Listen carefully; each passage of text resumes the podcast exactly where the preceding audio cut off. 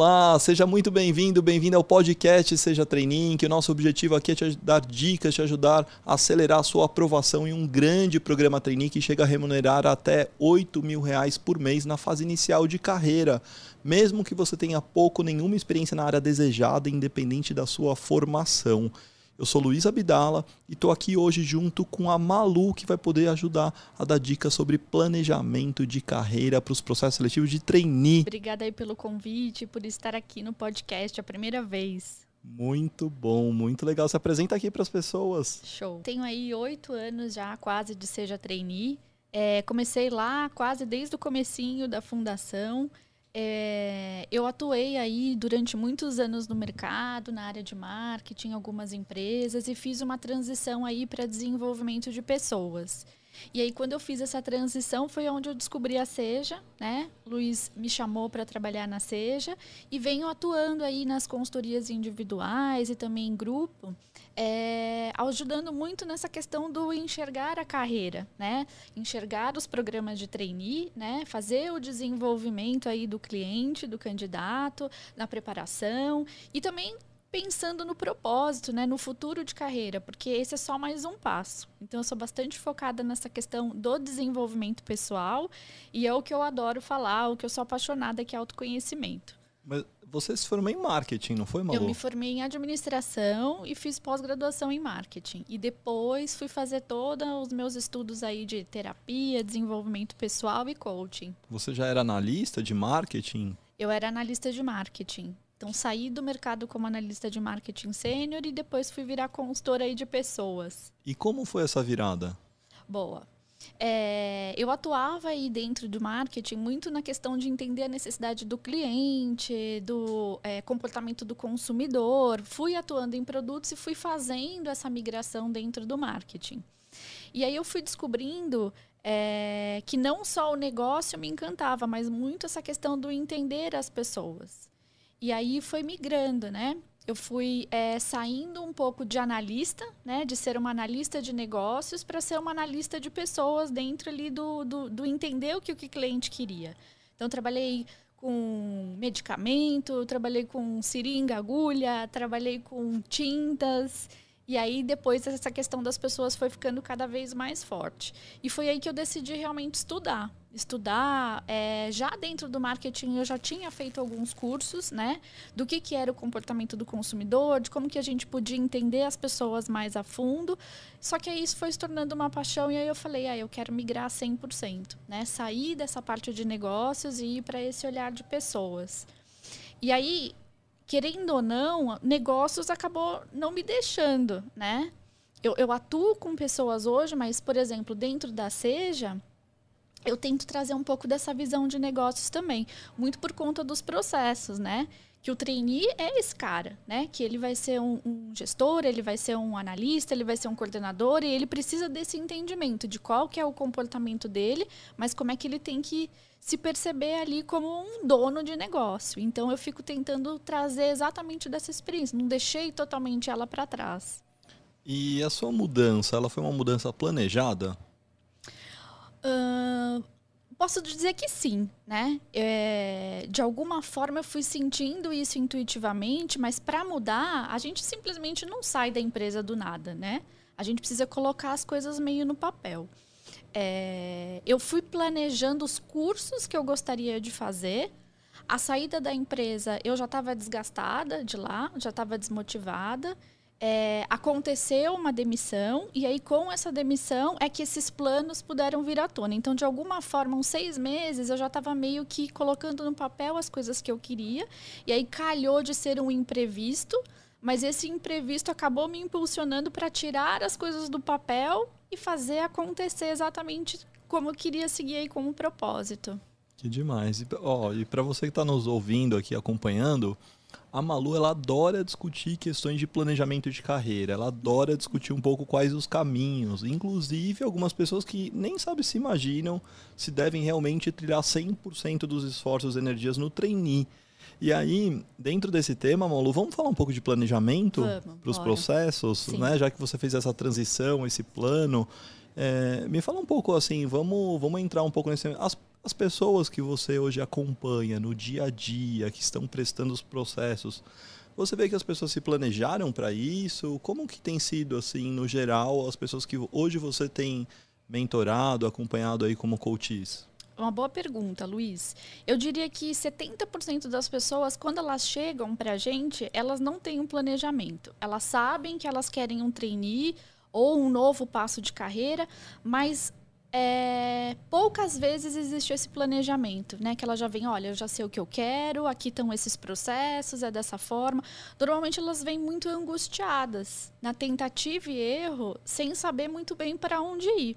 E aí, quando chega no processo de coaching, é que ela vai se dar conta de que existe esse planejamento e de que ela pode fazer isso passo a passo, que vai ajudar ela até emocionalmente, né? Você sabe que eu estava agora nos stories, né? Colocando qual que são as suas metas e planos para 2022.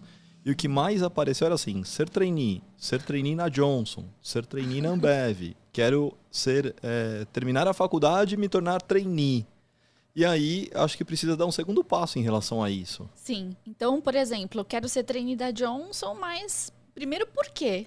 Né? Eu acho que a pergunta do porquê eu quero ser trainee e porquê eu quero ser trainee da Johnson precisa ser respondida. E aí depois tentar olhar o que eu preciso fazer para que isso aconteça. Quais são os passos que eu preciso fazer para que isso aconteça. Porque se eu vou lá e eu me inscrevo, eu quero muito a Johnson. Ah, por que você quer a Johnson? Não sei. Achei bacana, é legal, vou lá me inscrever, vou escrever sobre o meu currículo. Tá, mas o que do seu currículo realmente tem a ver com a Johnson? Por que você escolheu? Como é que você vai colocar isso no papel? Qual é o passo a passo? Em quanto tempo você acha que isso vai acontecer? Até para você conseguir gerenciar as frustrações e as expectativas, né? Perfeito. Quando a pessoa, então, não faz isso, ela pode ter frustração nesse processo? Com certeza, porque se eu vou na tentativa e erro, quantos nãos eu posso ter? Né? E aí, o que eu vou fazer com esse não se eu estava lá naquela expectativa de que aquilo ia dar certo? Mas é que nem você dá um tiro no escuro, né? Como é que você vai realmente saber se vai dar certo se você não está planejando, não está fazendo isso acontecer da maneira que pode dar certo? Então, eu diria que uns 70% e 80% dos clientes que chegam vêm com esse desejo, mas não sabe muito bem por onde começar ou de que maneira podem fazer. E tem uma coisa também, Malu, que esses processos normalmente que as pessoas colocam, nossa, você trainee na Johnson, trainee na Nestlé, trainee na Ambev. A gente está falando de programas que muitas vezes tem 50, 60, até 80 mil inscritos. E às vezes um pequeno detalhe no processo da pessoa pode fazer toda a diferença entre aprovação e reprovação naquele processo. Uhum. Então, acho muito complicado, às vezes, quando a pessoa deposita todas as fichas numa única empresa. Né? Não que isso seja errado, mas é um pouco dessa ansiedade. Né? Imagina a ansiedade, a expectativa que a pessoa tem quando fala assim, nossa, meu sonho é essa única empresa. E aí ela não traz, muitas vezes, o que significa essa empresa, o porquê dessa empresa que você trouxe. Né? Sim. Eu tenho uma história muito legal. Eu acho que eu nunca contei, mas eu acho que cabe muito nisso, né? Eu tive um cliente há uns 3 anos atrás que ele veio para a Seja porque ele queria muito ser trainee do Itaú. Ele tem curso de contabilidade, tem todo o background de finanças e ele queria porque ele queria o Itaú. E aí ele chegou assim, ó, Malu, ano passado, sem fazer a preparação de vocês, eu cheguei até a entrevista com o gestor, até o painel. Agora eu quero passar, porque eu vou fazer a preparação e eu vou passar. E eu falei, ótimo, mas eu acho que você deveria olhar para outros lugares também, porque só você focar no Itaú pode ser que dê certo, a gente vai fazer de tudo para isso, mas pode ser que não aconteça. Aí ele falou assim, tá bom, eu posso até olhar, a gente vai estudar, e a gente tem uma reunião que a gente faz estudo de mercado, que olha valores, perfil. E aí a gente foi olhando que o perfil dele tinha muito a ver com a indústria, tinha muito a ver com outros tipos de segmentos. Mas ele falou, mas eu quero continuar no Itaú. Eu falei, tudo bem. Só que o processo do Itaú deu uma virada. Eles apertaram no teste de lógica e aí eles a etapa inicial era muito concorrido e ficou muito desafiador essa primeira parte. E ele não conseguiu passar ali nas primeiras. E aí ele me mandou um áudio muito bravo, dizendo que era um absurdo, que quando ele não estava na Seja, ele tinha conseguido chegar até o painel de negócios e tudo mais. E aí eu falei assim, acontece. A gente tem uma etapa mais desafiadora agora. Você tem certeza de que você não quer tentar outros lugares? Ah, então vamos ver. Aí a gente reviu todos os segmentos e tal. E só um parênteses, Malu, naquela época, você está falando do ano 2019, né? Eu acho que foi o ano mais difícil ali do Itaú. E você sabe que depois desse ano que a gente criou todo o curso e a trilha de macete de lógica. Porque a gente via muitos alunos nossos, como esse que você está falando, que às vezes não conseguia chegar ao trainee por conta de uma parte técnica. Uhum. Né? Então, hoje a gente tem como trilha, na cursoria, tem os nossos cursos, tanto da parte de lógica e de inglês, porque às vezes a pessoa não conseguia passar nesse aspecto. E aí acabava recaindo, obviamente, sobre uma preparação que a pessoa está fazendo, da parte comportamental, de dinâmica, de painel, de entrevista, mas não adiantava nada a pessoa se preparar para tudo isso se ela também não tivesse a parte técnica, né? Perfeito, porque lá atrás a gente trabalhava muito essa questão do vídeo, né? E aí os testes não estavam tão desafiadores assim como é hoje, né? E sabe o que aconteceu nesse ano, Malu? O Itaú reviu completamente o seu processo. Tanto que 2020 e 2021 foram provas muito menos puxadas do Itaú, porque eles viram que acabava pegando na diversidade dos candidatos, né? Quando ele puxava muito em lógica, obviamente passava uma pessoa do ITA, do IME, de matemática, da USP, de não sei das quantas, e aí a empresa ela percebeu isso e a gente sentiu. Isso não foi algo que o Itaú trouxe, mas obviamente os próprios candidatos que prestam ano a ano, de um ano para o outro, falaram: nossa, Luiz, tá mais tranquilo de fazer essa prova. Tá mais possível, dá para encarar. Uhum. Mas e aí, conta do planejamento dele? E aí ele acabou passando. Ele passou na Rodobens, ele passou na Oxiteno. E aí ele, depois, ele mandou um áudio no final dizendo: puxa, Malu, eu queria te pedir desculpa pelo áudio que eu mandei da outra vez. Eu realmente vi que talvez esses outros lugares possam fazer sentido para mim no futuro. Então, essa questão de abrir, às vezes a gente fica muito num lugar e a gente pode se encontrar em outros, né? Isso, com certeza. Rodobens, para quem não sabe, é uma empresa que tem grande parte do negócio financeiro. Isso. Tá? Então, no mesmo segmento do Itaú. E Oxiteno era área financeira também? Ele foi para a área financeira, mas numa indústria química, né? Uma indústria química, perfeito. Então, ele olhou... outros segmentos, né? Mas para o plano que ele tinha para crescer em finanças. Ele não saiu da área dele, mas ele olhou outros tipos de ambiente que podem ter a ver com o perfil dele, né? Eu acho que essa é uma questão importante, né, Malu? Porque algumas pessoas querem trabalhar ligado à área. Outras pessoas não querem isso. Uhum. Você pode falar um pouco? Vamos falar um pouco sobre isso? Vamos, boa. Muita gente já chega com um planejamento de uma área. Então, eu sou da área de marketing, quero continuar na área de marketing. Eu sou do financeiro, quero continuar no financeiro. E ele vai fazer alguns ajustes dentro desse planejamento no segmento, nas empresas que ele quer. Mas tem gente também que vem sem saber, quer fazer o tal do job rotation, quer experimentar todas as áreas, porque eu não me conheço, eu não sei para que área ir.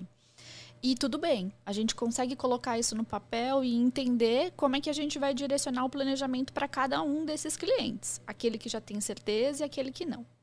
Aquele que já tem certeza é o estudo do segmento, como eu falei desse meu cliente. O outro, do trabalho de autoconhecimento ajuda pelo menos a gente ter uma direção para qual é essa área. Porque existe o job rotation? Sim.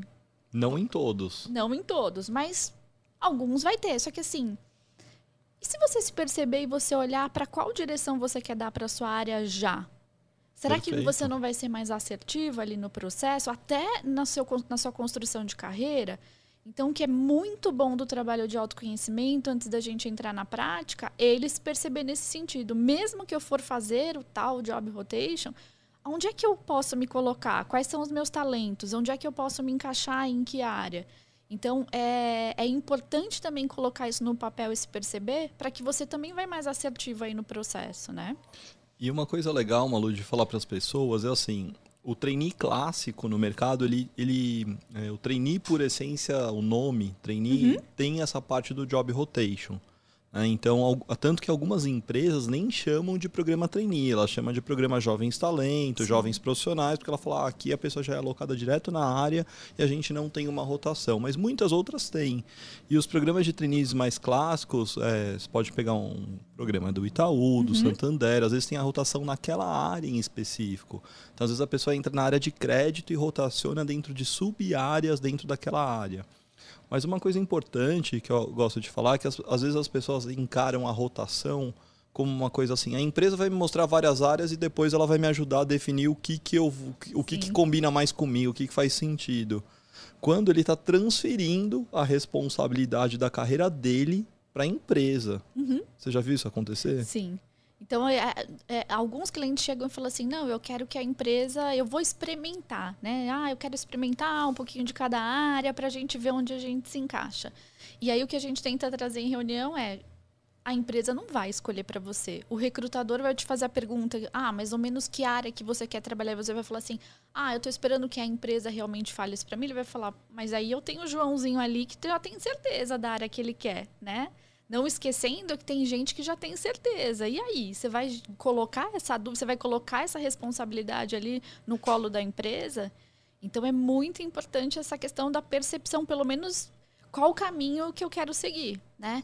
Existe multipotencial? Eu sirvo, por exemplo, para uma área de custos e para uma área financeira, mas para uma área de marketing, por exemplo, de produtos, onde eu vou fazer análises, vou trabalhar com números. Existe, mas você precisa entender que você tem um talento que é a análise de dados, os números, e é isso que você vai colocar ali para vender nessas áreas. E como que o planejamento vai ajudar a pessoa nesse aspecto, então? Ótimo. Com ferramentas e organização, você consegue saber as coisas que você vai levar, né, para o processo seletivo e também para as escolhas. Tá chovendo, Malu, tá chovendo. E... peraí, me perdi.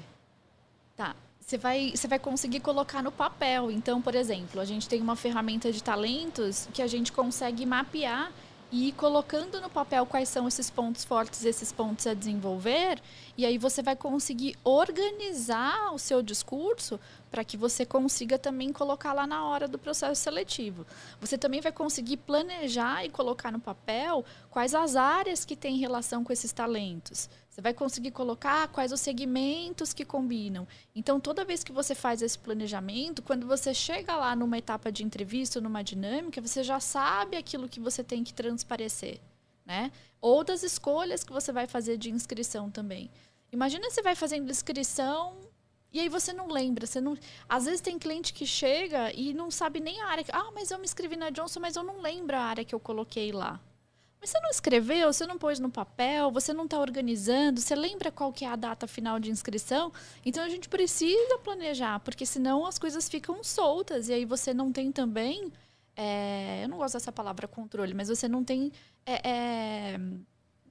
o controle daquilo que você está fazendo mesmo, né? E aí você está jogando para o ar, você está jogando, tá bom, mas e cadê a sua direção? Como é que isso vai acontecer se você realmente não planejar, né? Perfeito. Então, um planejamento bom, ele precisa considerar quais aspectos? Tá. Um planejamento bom precisa considerar onde você quer chegar, como você quer chegar, por que você quer chegar. Então, existem muitas ferramentas que são ferramentas de negócios, mas que podem ajudar no planejamento pessoal. 5W2H, SMART. Para quem não conhece 5W2H, você responde algumas perguntas e você ajuda a dar uma direção objetiva. Então, por quê, como, onde, qual é a data? Quando você coloca isso no papel, você consegue realmente criar essa direção. Um SMART também, quais os objetivos, o que eu quero atingir com aquilo? E aí eu vou fazer esses planejamentos. Então, as perguntas do porquê, como, onde, qual que é a data. Você pode colocar isso no Excel, você não precisa necessariamente colocar na ferramenta. Você sabe do que você está fazendo e você vê, você visualiza, você consegue realmente ter uma direção para aquilo que você vai fazer.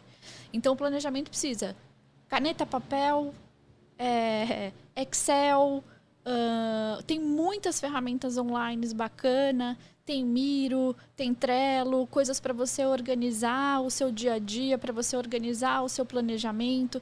Cria um mind map, tem o Miro também que dá para você fazer o que está passando na sua cabeça e para onde você quer chegar com esse passo a passo. Então todas essas ferramentas ajudam. E voltamos então agora com as histórias dos trainees que mais se planejaram e que não se planejaram, que resultado teve. Sabe, Malu, eu lembrei muito aqui da nossa conversa, eu estava lembrando de uma pessoa que veio muito focada no trainee DHL. E é engraçado isso, que a pessoa se formou em logística, ela procurou ao longo da faculdade se capacitar com tudo que ela podia dentro da universidade relacionada a isso, e ela queria muito DHL porque o sonho dela era trabalhar na empresa número 1 que ela via em relação à logística. Mas ela tinha feito um planejamento que não era de 6 meses que ela estava definida em trabalhar com logística. Não, ela estava realmente definida em entrar na DHL. E o plano dela era, Luiz, eu quero ser trainee da DHL. Eu falei, qual que é o seu plano B? Ela falou, entrar na DHL como analista. Não tem problema. Mas eu quero trabalhar nessa empresa porque eu acho que ela é referência em logística e eu estou me preparando para ser uma das pessoas de referência em logística no país. E eu fiz curso, eu fiz capacitação. E quando eu conversei com ela, normalmente eu não falo para a pessoa assim, né, de apostar todas as fichas numa única empresa e entrar de cabeça e tudo mais, mas naquele caso eu olhei e falei, nossa, vambora então, vambora se preparar. Se você está se preparando há tanto tempo assim para a DHL, vamos focar nessas conexões, vamos focar em todo o seu esforço dentro disso. E foi muito legal de ver, porque no decorrer desses anos de Seja Trainee, eu lembro de inúmeros casos e histórias de pessoas que contam, que começaram a se preparar para o trainee já na faculdade. Uhum. Né? Às vezes a pessoa fala, eu falo, você está desde quando se preparando para o trainee? Ele fala, cara, desde o 2º ano da faculdade eu já comecei a me preparar buscando coisas, porque eu queria, quando me formasse, eu já sabia que tinha um trainee, eu já sabia que eu ia atrás e por aí vai. Né? Agora... O fato das pessoas não terem feito isso ao longo da faculdade também não é nenhum problema, não é nenhuma desvantagem. Pelo contrário, é só um momento que a pessoa tem, talvez, de dar maior sentido a essa história, a trajetória, para fazer assim, qual caminho que eu quero. Uhum. Né? A diferença entre uma pessoa que já sabe o caminho e outra que não sabe ainda é que talvez essa ainda tenha que definir um pouco melhor esse objetivo, esse foco. Você lembra de outras histórias aí para contar para gente? Olha, tem. E essa questão de se preparar na faculdade para realmente ser trainee, às vezes a pessoa não vem exatamente com uma empresa como essa cliente que veio DHL, mas vem, eu quero ser trainee, eu já entrei na faculdade já querendo ser trainee. Então, quando eu fui procurar um programa de estágio, eu já fui procurar um programa de estágio que eu sabia que ia desenvolver algumas competências para que realmente eu conseguisse ser um trainee depois. E aí, normalmente, essas pessoas que elas já vêm se preparando, então vai procurar um programa de estágio que sabe que vai desenvolver e que vai ter uma experiência relevante para ser um trainee, é aquela que a gente vai realmente ajustar, fazer alguns ajustes para que ela consiga, né? E é muito difícil essa pessoa não conseguir, né? É muito difícil, porque ela já vem muito determinada e ela já sabe o passo a passo. Então, por exemplo, essa cliente que eu estou te falando era a Nestlé. E aí ela já foi procurar um estágio numa indústria de alimentos, de bens de consumo. Ela fez o estágio dela na Danone e ela já estava determinada que ela queria esse trainee da Nestlé. E aí foram pequenos ajustes que ela foi fazendo. Ela acabou não passando na Nestlé como trainee, mas depois ela conseguiu entrar como um analista. E tudo bem, porque a carreira dela, para ela, era importante aquilo. Mas ela já veio realmente para ser lapidada, né? E com essa determinação. Então, a gente consegue mostrar até com essas aprovações, mesmo que seja trainee ou seja analista, que a preparação funciona, né? Porque você já vai se organizando, já vai coordenando para que isso aconteça. Mas tem também o contrário, né? O contrário é como? O contrário da pessoa vir e não se planejar. Então, chega lá no último ano e fala, acho que eu quero ser trainee. Ou descobre o trainee, né? Tem muita gente que descobriu agora a trainee, faz pouco tempo, às vezes, e aí fala, nossa, e agora, né? Descobri agora, talvez... Em alguns lugares, faculdades, a pessoa nem consegue estagiar numa grande empresa, né? Não é todo mundo consegue. Às vezes a pessoa teve experiências ali na cidade, na própria faculdade, mas que nem conhece propriamente como é o funcionamento de uma grande empresa, uma grande multinacional. Não sabe como funciona. Isso. E aí? Então, aí é um trabalho de conhecimento de mercado, conhecimento de áreas, entender como a história funciona, explicar um pouco do que é o programa de trainee, né? Porque as pessoas que chegam ali no último ano e que falam que querem o trainee, muitas vezes não sabem o que é. E o tanto da preparação que você precisa ter realmente para ser o trainee. E o tanto da concorrência, né? Uhum. Que é o que pega também. Então, é um trabalho que você vai ter que investigar, mostrar, entender o mercado, entender a história da pessoa. Aí sim, colocar no planejamento. E depois que coloca no planejamento, vem o preparatório. Então, ele é um processo mais longo. Essa pessoa, se a gente for fazer uma média aí de 8 anos de Seja, ela não vai conseguir nos 6 meses. Ela vai levar aí no mínimo 1 ano para que essa aprovação aconteça.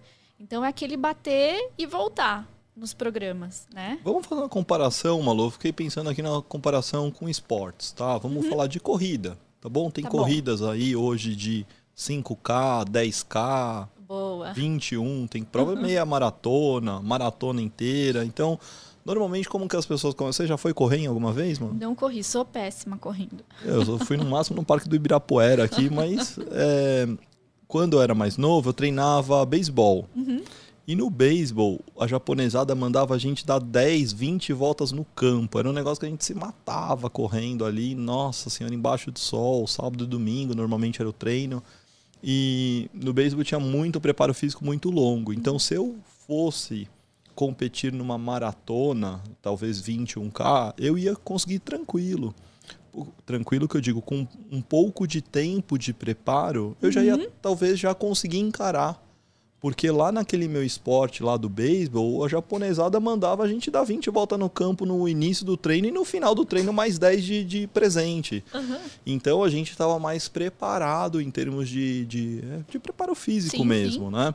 Teve até um período da minha vida que eu fui fazer academia mais a sério, eu tava correndo lá, eu falava, nossa, corri hoje 10K, sabe? Na esteira e tal. Então, eu olhava e falava assim, pô, que legal. E as pessoas olhavam e falavam assim, né? Pessoas, às vezes, que estavam começando junto comigo, tal, da própria empresa, olhavam e falavam, nossa, Luiz, mas da onde isso, né? Eu falava, não, do esporte beisebol. Do beisebol que eu treinava antes, quando era menor. Então, tem esse lance que eu vejo para o mercado também, né? Fazendo uma comparação, uma alusão aí, que talvez algumas pessoas estejam muito cruas de mercado. E aí, talvez, vai ter que, na primeira prova, vai ser 2K, uma prova mais básica, vai ter que, talvez... Vai levar um pouco mais de tempo, mas não que seja impossível. Sim. Quando você tem mais coisa, é que nem o corpo fica registrado lá, né? Eu, por exemplo, se eu for correr agora, é uma catástrofe. Eu fui fazer uma aula de funcional, quase morri, porque eu não tenho, o meu corpo ele não responde, né? É a mesma coisa. Sem conhecimento nenhum de mercado, putz, você vai levar aí uns meses para você conhecer, para você entender como funciona. Aí depois vem o próximo passo, tá? Agora que eu conheci o mercado... Quem sou eu e como eu me encaixo lá? Porque o que era na faculdade não é o que é no mercado. E como que a pessoa vai conhecer o mercado nesse caso, Malu? Ótimo. Você precisa começar a conhecer um pouco das empresas. Então, conversar com pessoas, olhar referências, olhar o site da empresa, entender os produtos que essa empresa faz, quem são os concorrentes... Hoje, se você procura, tem muita informação na internet, mas o melhor mesmo é... Eu tenho um sonho de ser trainee da Johnson.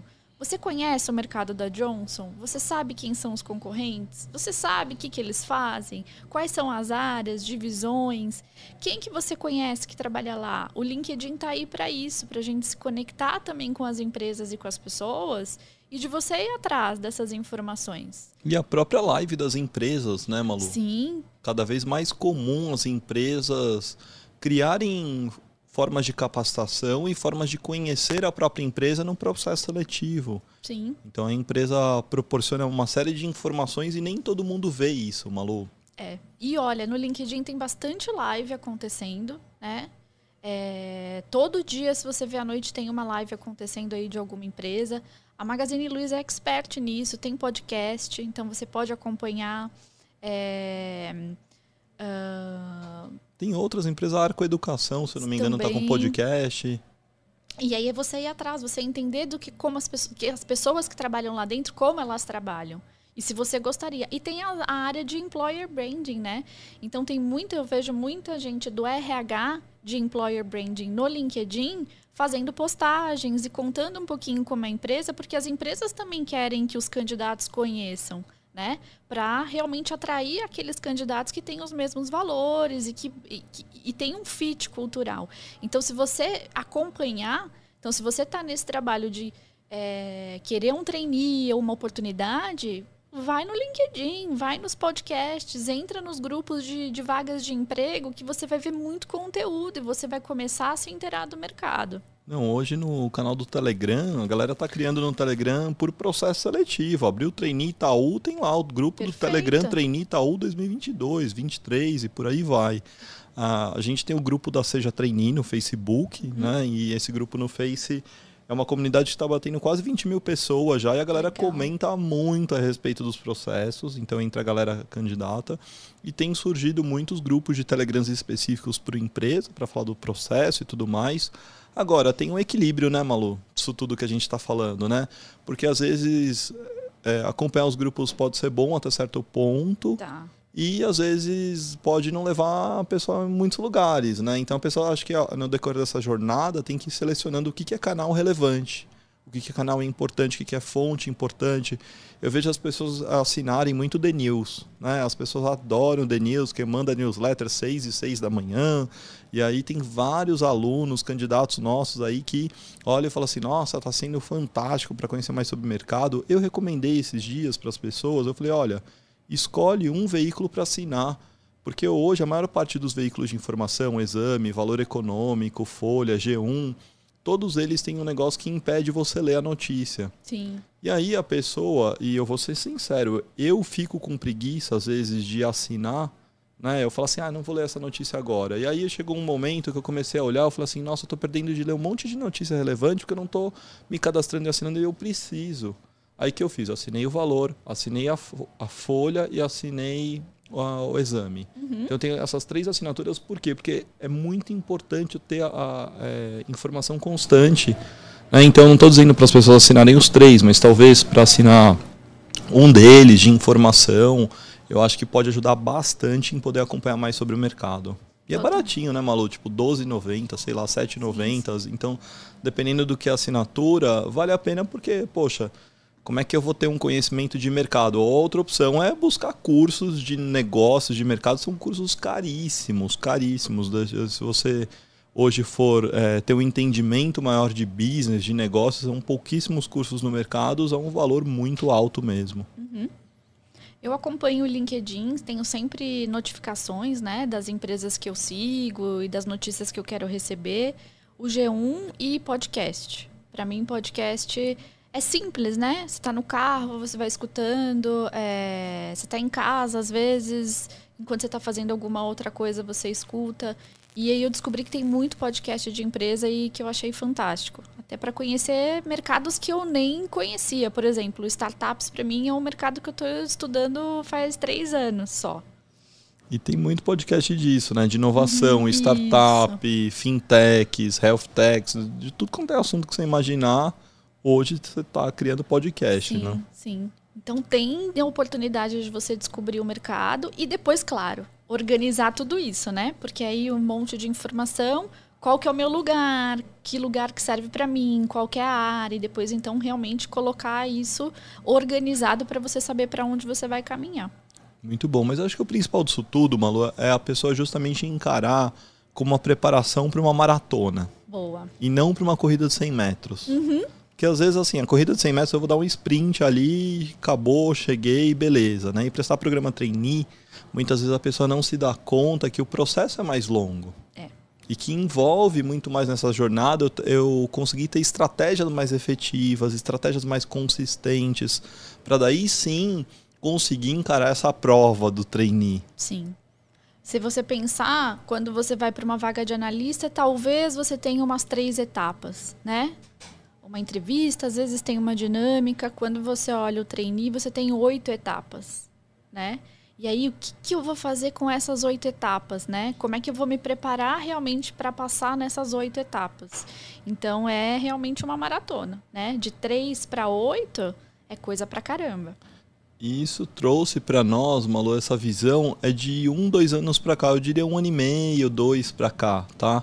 Então eu não tinha essa visão. Eu tinha a visão que era uma coisa um pouco mais assim, no momento que eu achar que eu preciso me preparar, eu vou lá, me preparo 1, 2 meses com a Seja Treinink e tudo mais. A gente tinha produtos para isso, né? A gente tinha Sim. produtos para se preparar 1 mês, 2 meses ou 3 meses e ponto.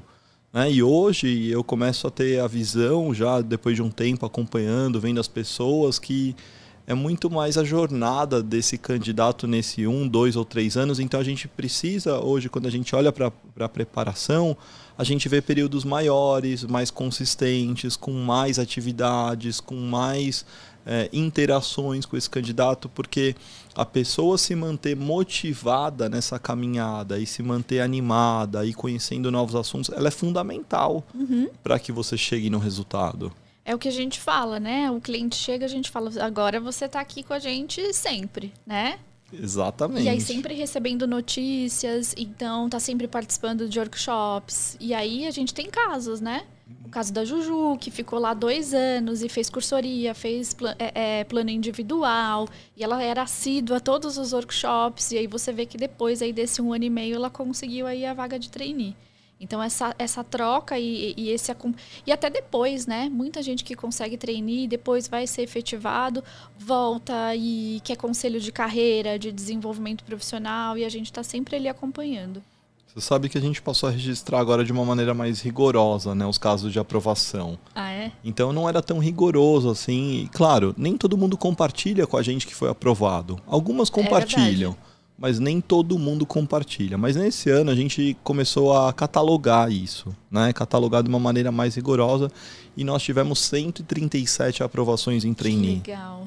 Foi muito legal. E olha, dessas 137, pelo menos umas 40, 45 a gente já conversou por mais de 1 hora. Para entender tudo que a pessoa, como foi a história, a trajetória dela, o que ela fez, que livros que ela leu, o que foi virada de chave, como foi o planejamento. E é muito louco isso, que a gente vê que a aprovação ela não caiu do céu para as pessoas. Não. É, assim, é muito raro. Olha, eu recebi outro dia uma mensagem no Instagram de uma pessoa assim, olha, comecei a te seguir há 15 dias, obrigado, peguei as dicas, já estou na final aqui da Johnson, consegui ser aprovado. Acho que era Johnson, Itaú, era uma empresa super disputada. Eu até repostei o negócio, eu falei, nossa, quem me dera ser isso? Deu um monte de compartilhamento. Eu falei assim, nossa, quem me dera, hein? Eu falei, olha, queria eu aqui com 15 dias. Eu falei, se a minha dica fosse tão boa assim, a ponto de em 15 dias já aprovar todo mundo nesses processos de ponta, é claro que uma ou outra exceção, 1 em 1 milhão, pode ter, mas é muito difícil mesmo.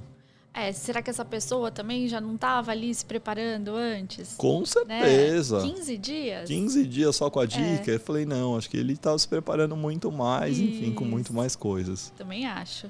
Muito legal, Malu, muito bom. Acho que era um pouco dessa ideia, falar um pouco sobre o planejamento, desse seu plano, dessa sua virada de carreira, né? E seus planos para o futuro, Malu? Quais são os seus planos para o futuro? Bom, meus planos para o futuro é continuar com o meu propósito, porque depois que você descobre, né, você quer dar continuidade. Então, eu tenho muita energia, muita paixão pelo que eu faço. Então, expandir, né? Expandir junto com a Seja, né, Luiz? Com certeza. De ter outros focos aí também no desenvolvimento de pessoas, de mercado. Quero descansar, né? Então, aproveitando aqui janeiro, descansando. E começando o ano aí com toda a energia aí para os trainees, para ajudar todo mundo no que for preciso e seguir a vida. Muito bom, Malu. Muito obrigado, gente. Muito obrigado. Se você gostou desse episódio, deixa o seu like, deixa o seu comentário, que para nós é muito bom, para a gente continuar produzindo mais e mais conteúdos para te ajudar na aprovação de um grande programa de trainee que pode chegar a remunerar até R$8.000 por mês nessa fase inicial de carreira, hein? Vem com a gente, nos sigam nas redes aí. Malu, para quem quiser te seguir, acompanha no LinkedIn, Instagram. É Maria Lúcia Azevedo, tá? O LinkedIn. Muito bom. Então, Maria Lúcia Azevedo, adiciona lá, manda mensagem, tá Isso. bom? Ela vai adorar recebê-lo aí, os seus comentários. Valeu, gente. Até a próxima. Obrigada, pessoal. Um beijo aí pra todo mundo e que a gente continue juntos aí em 2022.